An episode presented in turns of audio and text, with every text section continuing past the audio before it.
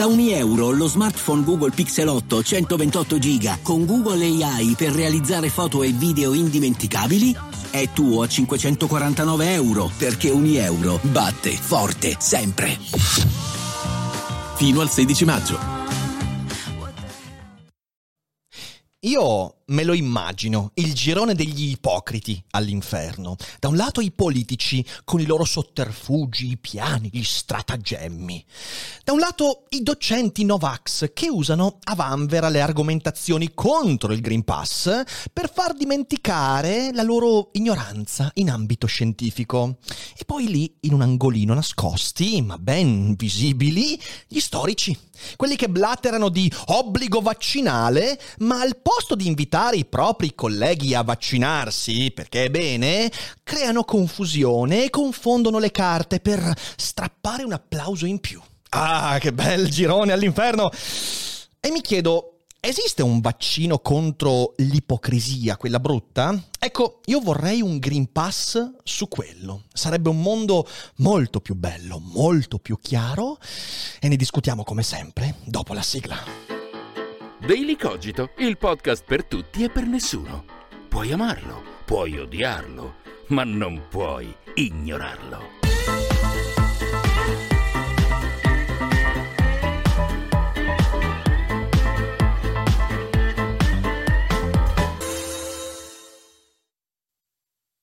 E poi naturalmente un altro motivo per cui si finisce all'inferno è quando si è ipocriti.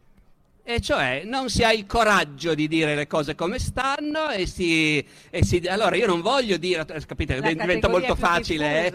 però appunto eh, un conto è dire signori abbiamo deciso che il vaccino è obbligatorio perché è necessario e di conseguenza adesso introduciamo l'obbligo, appunto.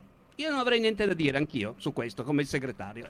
E un conto è dire no, che non c'è nessun obbligo, assolutamente, per carità. Semplicemente non puoi più vivere, non puoi più prendere i treni, non puoi più andare all'università, eccetera. Però no, no, no, no, non c'è l'obbligo in modo più assoluto. E, e del resto questo serve perché il vaccino serve davvero e il Green Pass serve per questo. Mm, non per non per indurre la gente a vaccinarsi col sotterfugio, ah, assolutamente no, per carità. Ecco, eh, io credo che Dante il girone degli ipocriti avrebbe trovato modo di riempirlo fino a farlo traboccare, scegliendo fra i nostri politici di oggi.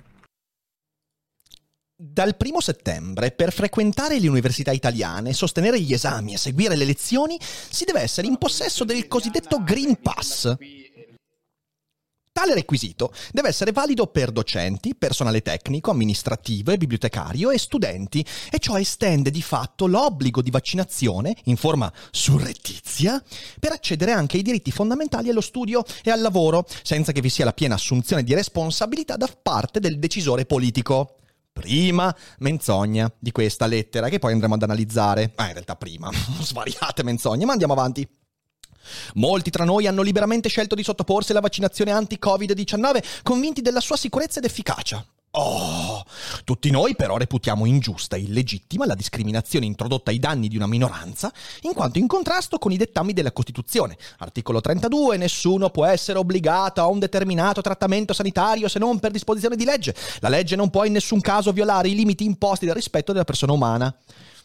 Questa è la classica argomentazione Novax, ok? Eh, che si dimentica come le regole costituzionali devono essere sempre calate nella realtà e trovare l'equilibrio con le fattispecie dei momenti.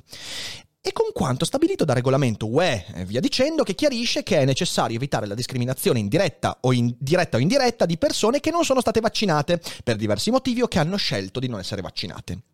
Nello specifico della realtà universitaria, continua questa lettera, i docenti sottoscrittori di questo pubblico appello ritengono che si debba preservare la libertà di scelta di tutti e favorire l'inclusione paritaria in ogni sua forma. Nella situazione attuale o si subisce il Green Pass, oppure si viene esclusi dalla possibilità di frequentare le aule universitarie e nel caso dei docenti si è sospesi dall'insegnamento. Tutto questo viola quei diritti di studio e formazione che sono garantiti dalla Costituzione e rappresenta un pericoloso precedente. Costituzione che poi ci si dimentica garantisce garantisce il diritto alla salute di tutti quelli che stanno in un consesso pubblico. E l'università è un consesso pubblico dello Stato che non potrebbe mai mettere a repentaglio l'incolumità degli altri, ma qui si glissa su questo principio. Ah, e in sostanza, la tessera verde suddivide infatti la società italiana in cittadini di serie A, che continuano a godere dei propri diritti, e cittadini di serie B, che vedono invece compromessi quei diritti fondamentali garantiti loro dalla Costituzione, eguaglianza, libertà personale, lavoro, studio, libertà di associazione, libertà di circolazione, libertà di opinione. Ma guardate, anche qua, manca quello alla salute.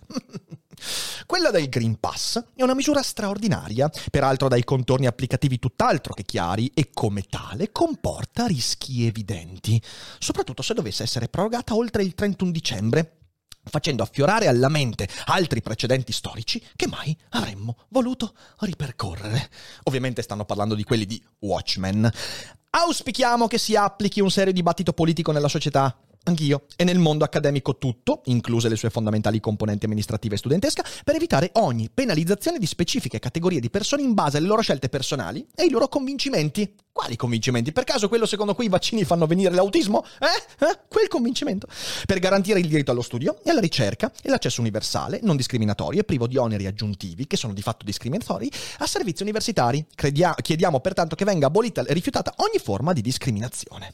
Oh, ecco, questa è la lettera. Ed è una lettera delirante da mille punti di vista, ma non vorrei lanciarmi subito in un'invettiva. Vorrei cercare di ragionare un po', partendo però da un dato ci rendiamo conto che Alessandro Barbero, che ieri diceva le foibe sviliscono la storia, ora ha firmato questa roba qua, una roba che riguardo al Green Pass dice affiorare alla mente altri precedenti storici che mai avremmo voluto ripercorrere. Ah, scusami, ma eh, professor Barbero, ma insomma, ma mettiamo insieme un paio di idee senza far fare loro un incidente stradale così, su due piedi, per piacere, eh?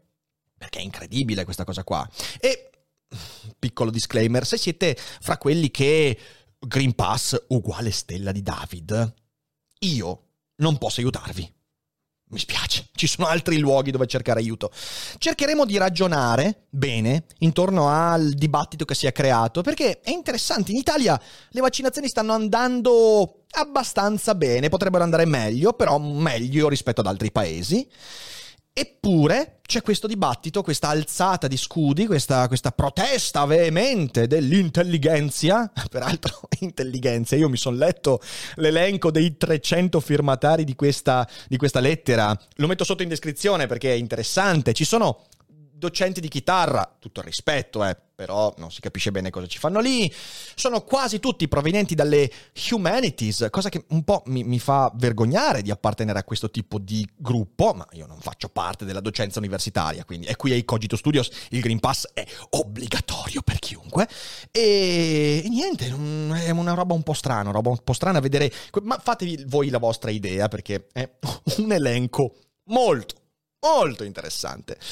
E quindi cercheremo di ragionare un po' a mente aperta. Eh, perciò, se siete di quelli che subito eh, di fronte a questo video hanno detto ecco le solite idee, aspettate, ascoltate fino alla fine perché ci sono degli argomenti. Prima di lanciarci negli argomenti, però. Voglio ringraziare lo sponsor di quest'oggi, che anche per questa stagione sarà partner di Daily Cogito. Sto parlando ovviamente di NordVPN. NordVPN è partner di Daily Cogito da ormai la scorsa stagione, adesso continueremo in questa stagione e devo dire che la risposta della community eh, è stata incredibile, eh, siamo molto contenti questo ci permette di portare avanti questa relazione con un'azienda molto seria che porta un servizio importante, perché avere una VPN in questo periodo storico è molto, molto eh, fondamentale per la navigazione, per proteggere i dati. Che cos'è una VPN? Beh, è una sorta di tunnel crittografato in cui tu navigando nascondi i tuoi dati, codifichi i tuoi dati in maniera che in entrata e in uscita non siano, eh, non siano pescabili, non siano acquisibili, non siano rubabili da qualche malintenzionato. Perciò, se sei uno studente che per esempio usa l'hotspot universitario o in giro per la città, o utilizzi connessioni non protette, o semplicemente sei un professionista che vuole dare un layer layer di sicurezza in più alla sua navigazione, perché fa acquisti, perché ha un sito, eh, avere una VPN è una cosa fondamentale e NordVPN è una delle aziende più importanti. Io sono utente da più di due anni di NordVPN e sono molto molto contento. Peraltro, usando il codice, il codice sconto che trovi in descrizione e usando il codice DUFER, accederai a uno sconto esclusivo del 73% con 4 mesi gratuiti in più soddisfatto o rimborsato. Non c'è nessuna scusa per non provare NordVPN, quindi descrizione, link, provalo e sono certo che non te ne pentirai. E adesso torniamo al video. Vorrei partire da un presupposto importante legato al discorso di Barbero che abbiamo sentito. Chi dice no ai Green Pass, ma sì all'obbligo vaccinale, è prima possibilità, una persona che ignora basilari informazioni. Oppure, seconda possibilità, un ipocrita patentato. E questo per molti motivi su cui vorrei fare chiarezza. Primo motivo, non ci sarebbe alcuna differenza pratica nell'atto della discriminazione, della restrizione delle libertà. Soprattutto se il problema è quello legato a convinzioni e scelte personali. Perché quello che accade adesso con il Green Pass, non poter entrare a teatro senza Green Pass, oppure al cinema o al ristorante, via dicendo, sarebbe esattamente la stessa cosa con l'obbligo vaccinale non si potrebbe scappare, non cambia nulla, cambia soltanto il documento che devi mostrare, non mostri più il Green Pass con il codice QR, ma magari ci sarebbe comunque un codice QR, ma mostri l'attestato del vaccino avvenuto. Stop, senza quello avresti le stesse restrizioni. Anzi, l'obbligo vaccinale sarebbe un Green Pass molto più esteso. Perché? perché in realtà non avresti più, per esempio, la possibilità di usare i tamponi per il Green Pass, che io lo voglio ricordare, ma adesso lo puoi fare e i prezzi dei tamponi sono calmierati. Quindi comunque lo Stato, ovvero io, Fede, tu che ascolti, paghiamo comunque dei soldi per far pagare di meno i tamponi a chi non vuole vaccinarsi. E ovviamente parlo di chi non vuole vaccinarsi, non di chi non può vaccinarsi, perché per loro il discorso è tutto diverso. Perciò L'obbligo vaccinale non solo non avrebbe nessuna differenza nell'ambito della gestione della quotidianità, ma sarebbe un Green Pass più duro e più esteso. E qui vorrei dire una cosa. Se uno rifiuta il vaccino ora, cos'è che lo spingerebbe a vaccinarsi con l'obbligo? ma in che realtà viviamo? Ma ragazzi, ma ci rendiamo conto che questa argomentazione è una non argomentazione? Anzi, Aggiungo, costui, uno che non vuole vaccinarsi adesso, per chissà quale convinzione, è pure agevolato. Perché se fra quei piccoli vigliacchetti che non vogliono vaccinarsi perché non si fidano del vaccino, ma non hanno il coraggio di ammettere pubblicamente che loro sono contro i vaccini, ha pure l'arma retorica della libertà personale, che con l'obbligo vaccinale verrebbe meno. Il Green Pass a questa persona fa un favore, non devi fare il coming out del tuo antivaccinismo. Puoi tranquillamente sta lì a dire no, io non mi vaccino perché non voglio discriminare gli altri, citando quella frase di Brecht, prima vennero a prendere gli zingari e mi stava bene perché poi e poi vennero a prendere me che la vedo spammata ovunque, ma signore e signori, lì si parlava di una cosa discretamente diversa rispetto a questa. Nessuno sta andando a prendere casa per casa coloro che non sono vaccinati, anzi, Statevene lì per piacere. Ok, bene. Inoltre, inoltre, con l'obbligo vaccinale non sarebbe più l'esercente o l'erogatore del servizio mm, il eh, padrone della piscina o della palestra, l'allenatore, il ristoratore, non sarebbe più l'esercente a fare lavoro di vigilanza.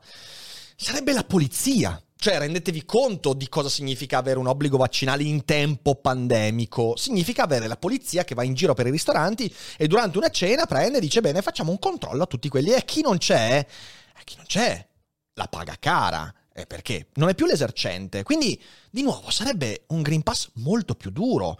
E volete farmi credere che se le argomentazioni sono quelle di libertà, in caso di obbligo vaccinale, queste proteste verrebbero meno?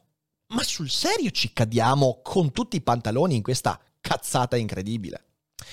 Seconda cosa, non ci sarebbe alcuna diversa tutela giuridica o assunzione di responsabilità da parte del decisore politico. C'è questa cosa qua che nella lettera dicono, ve la rileggo, ehm, accedere anche ai diritti fondamentali senza che vi sia la piena assunzione di responsabilità da parte del decisore politico. Signore e signori, questa è, di nuovo, o ignoranza o malafede. Perché se uno comincia a studiare un po' quello che avviene con i vaccini, con gli obblighi, scopre delle cose interessanti.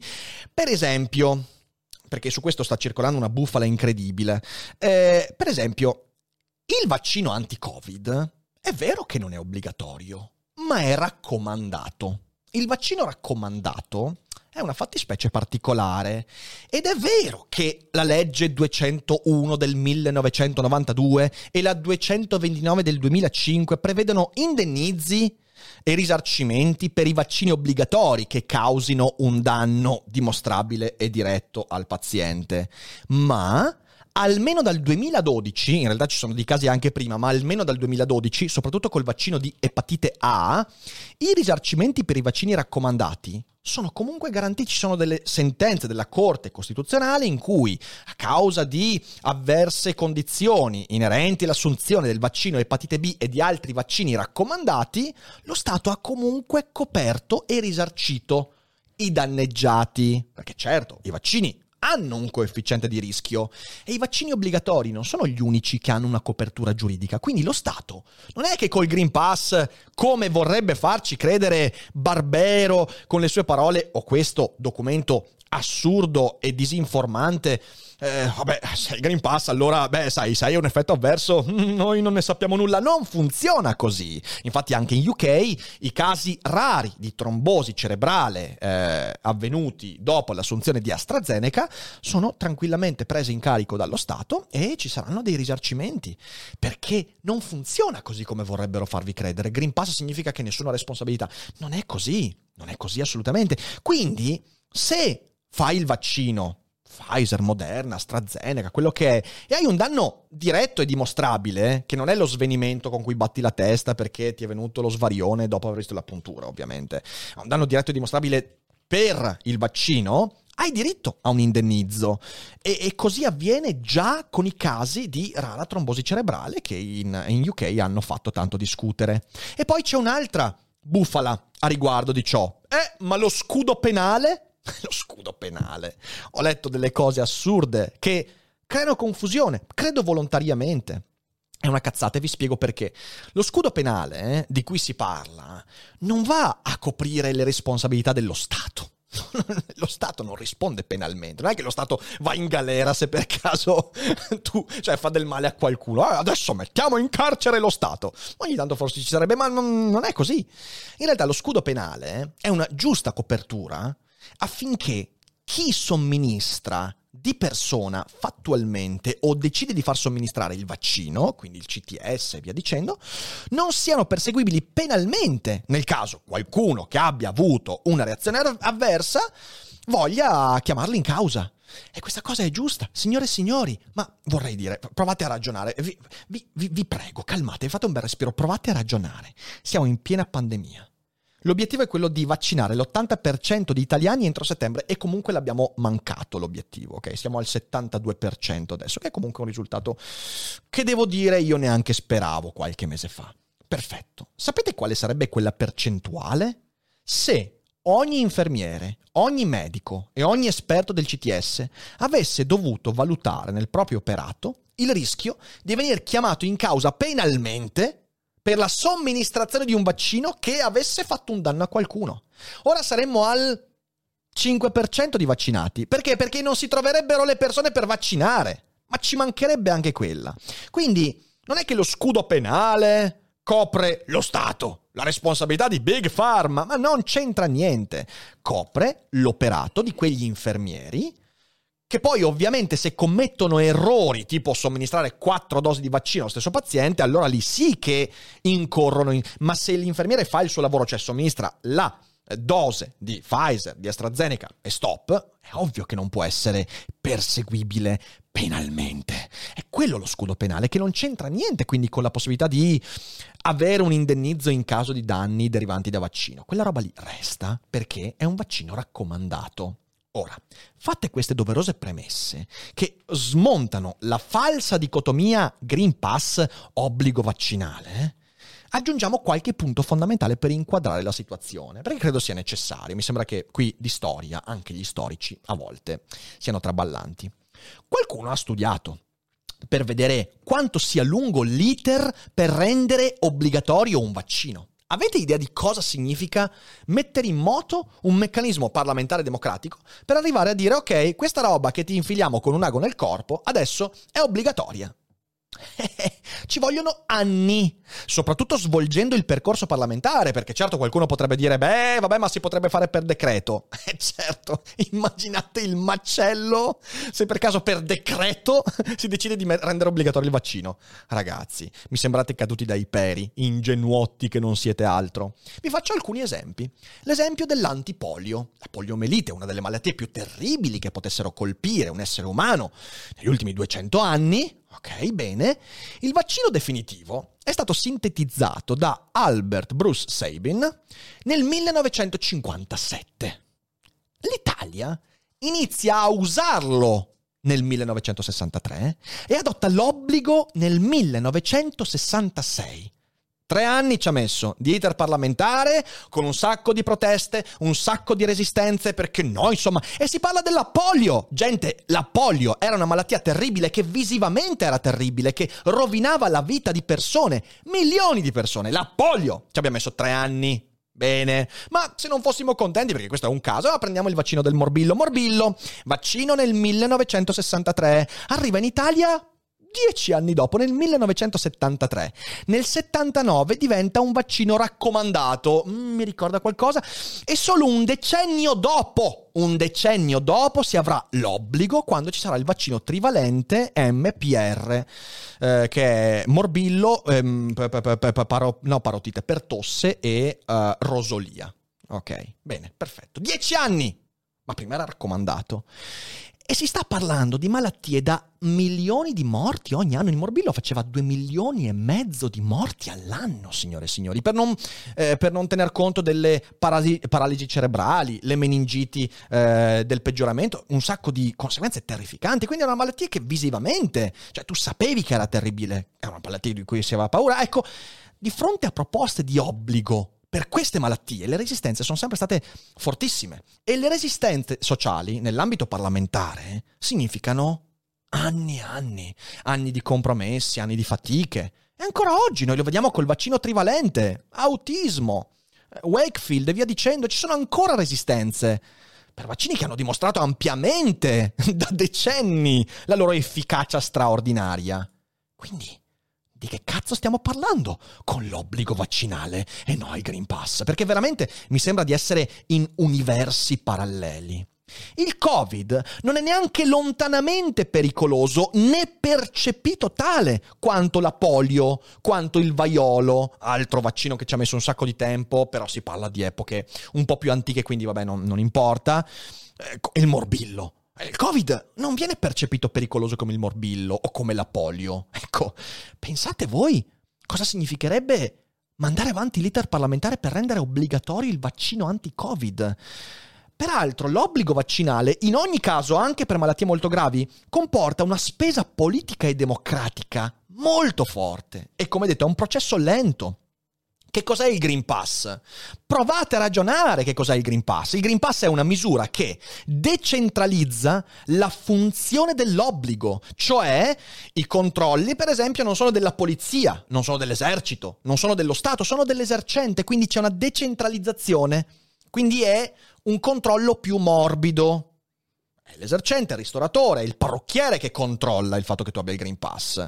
Inoltre è decentralizzato anche nella libertà di scelta. Tu non sei obbligato a fare il vaccino. Che ci piaccia o meno, in termini di attualità, tu hai la libertà di scegliere fra vaccino e tampone. E lo ribadisco, il tampone non è più quello di 4 mesi fa che costa 35 euro alla botta, ma in realtà i costi sono molto calmierati. Quindi in realtà sono veramente poche le tasche che non possono permettersi uno o due tamponi a settimana. Ecco, il Green Pass è questo, decentralizza quello che è l'effetto dell'obbligo e vive di una speranza. Infatti il verde è il colore della speranza, spera di anticipare gli effetti benefici dell'obbligatorietà, che fra qualche mese potrebbe A non essere più necessaria, perché raggiungeremo l'80%, perché la terza dose riuscirà a coprire il gap, eh, che diciamo così è la diminuzione della copertura dei primi due vaccini, e quindi magari non diventa obbligatorio mai, e sarà piano piano nel tempo come i vaccini anti-influenzali, li farà chi è a rischio fino a che la malattia non verrà metabolizzata nel consesso umano. O B, arriverà l'obbligo in futuro. Perché? Perché non abbiamo raggiunto una copertura vaccinale adeguata, perché il virus ha mutato e quindi bisogna cambiare i vaccini, perché? Perché tante cose. Il Green Pass è la speranza di velocizzare un processo che altrimenti sarebbe lunghissimo, in un momento in cui dobbiamo tornare un po' alla normalità, ok? E tornare alla normalità significa ampliare il parterre dei vaccinati e tornare appunto a lavorare, a circolare e non abbiamo il tempo di aspettare l'obbligo, la discussione parlamentare per l'obbligo vaccinale. E Barbero, fra i tanti, eh, vorrebbe farci credere che tra i docenti anti-Green Pass, che non hanno mosso un dito quando questo veniva chiesto e reso obbligatorio per palestre, ristoranti, piscine, lì nessuno ha mosso un dito, adesso... Eh, si mettono a impazzire con queste, con, queste, con queste, lettere e adesso accetterebbero le stesse o più pesanti limitazioni in caso di obbligo vaccinale. Ma mi faccia il piacere, professor Barbero, perché veramente lì è una cosa che mi stupisce molto, perché questa è disonestà intellettuale. Peraltro, come dicevo, l'elenco di firmatari è imbarazzante, è veramente imbarazzante. Quasi tutti umanisti e poi in mezzo trovate delle cose incredibili. E voglio aggiungere che io preferisco di gran lunga gli antivaccinisti, manifesti che vanno in piazza a dire io non voglio diventare autistico e che fanno quello che si fa, a questo crogiuolo di personaggetti che usano la parola libertà, che fanno dei parallelismi aberranti con uh, altre cose che storicamente hanno fatto dei disastri incredibili per nascondere la propria ignoranza in ambito scientifico, quando basterebbe leggere qualche articolo per capire come Luciano Canfora, quando scrive che questi sono vaccini sperimentali, sta dicendo una cazzata che non vuol dire niente di niente. Eh però si vede che la curiosità di andare a studiare di questi tempi è una merce più rara di quello che pensassi. Mi preoccupa la scarsità di capacità analitica di persone che dovrebbero saper insegnare agli altri, a generazioni di giovani, e poi scrivono che il Green Pass ricorda precedenti storici che non avremmo voluto ripercorrere.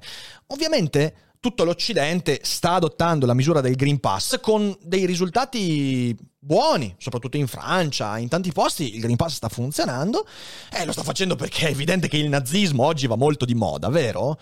Quella lettera è impregnata di complottismo e ignoranza, complottismo della peggior specie. E mi sembra che sia la trappolona incredibile che prende un intellettuale come Barbero, come altri, e giocando, non so, su, sul narcisismo, qualcosa, fa passare argomentazioni da Novax, eh, facendole trasparire come argomentazioni per la libertà di espressione, la libertà di scelta e de, di usare il mio corpo come voglio. Aggiungo a tutto questo, voglio fare una chiusa in realtà po- positiva, ok? Perché non voglio, non voglio, che questo video sia soltanto la lamentela per l'intelligenza italica che va allo scatafascio, no. Dopo una pandemia che ci ha lasciati tramortiti, è stupendo vedere la risposta della cooperazione scientifica internazionale, che nonostante i virologi in tv, nonostante la confusione comunicativa, nonostante la disinformazione imperante, ha estratto dal cilindro del metodo scientifico quattro vaccini, in realtà anche altri, di grande efficacia, grandissima efficacia, in pochi mesi che hanno dato uno scacco fondamentale a una pandemia che in altre parti del mondo sta ancora mietendo molte vittime. E mentre si cerca di pensare come far arrivare i vaccini in Sud America, in Africa, in Asia, dove ci sono dei problemi, anche in paesi che sembravano quasi fuori pericolo, perché stati geniali, non avevano usato i vaccini, tipo il Vietnam, che adesso è in lockdown fortissimo, e tanti altri, l'Australia, via dicendo. Mentre ci sono persone che cercano di dire, ok, come facciamo ad arrivare, a far arrivare i vaccini ovunque? C'è gente che si permette di fare queste cose qua, che mi sembrano folli, che si dimenticano come sia stata un'impresa incredibile. Io dopo 18 mesi di pandemia capisco svegliarsi un po' storditi, ok? Lo capisco, lo capisco. Abbiamo sentito tutto il colpo. E quindi firmare lettere deliranti. Però preferisco svegliarmi con l'orgoglio nel vedere che il meglio del nostro ingegno ci ha mostrato veramente la soluzione, invece di aggrapparmi a sospetti, illazioni, oh, sotterfugi, dettati dal timore di avere un po' meno potere di prima. Perché cari docenti che avete firmato questa lettera, avete parlato soltanto quando siete stati toccati in prima persona. E sapete perché? Perché siete stati abituati per decenni avere un potere assoluto dentro quell'aula, mentre bocche di persone a volte incantate, a volte addormentate, stavano lì a ascoltare quello che dicevate. E appena il vostro potere assoluto è stato messo a repentaglio per una cosa così effimera, come un QR code che dimostra il fatto di tenerci a quell'ambiente lì, vi siete rivoltati. E questo è la paura di perdere un po' di quel piccolo potere che vi siete ritagliati negli ultimi decenni. E mi fa un po' schifo. Evviva i vaccini, evviva la scienza, abbasso gli ipocriti e gli utili idioti che, fanno, che si fanno portavoce di una miseria intellettuale con pochi paragoni e andiamo avanti. Andiamo avanti perché usciremo da questa situazione capendo la complessità della realtà. E certamente queste lettere firmate da persone provenienti dal, da, dai più lontani gangli del pensiero intellettuale umano non ci aiuteranno a fare questo. Quindi avanti e cerchiamo di guardare in faccia la complessità. Credo sia tutto, quindi io spero di aver dato delle informazioni utili, spero di non essermi lanciato in invettive troppo, troppo acide, eh, però sono molto molto perplesso dalle cose che ho visto e sentito. E se la puntata vi è piaciuta, voi ricordatevi di condividerla con le persone lì fuori, perché c'è bisogno di un po' di pensiero critico. E Daily Cogito è motore di pensiero critico. Ci vediamo domani e non dimenticate mai che non è tutto noia ciò che pensa. Alla prossima, bella gente. Ciao, ciao, ciao.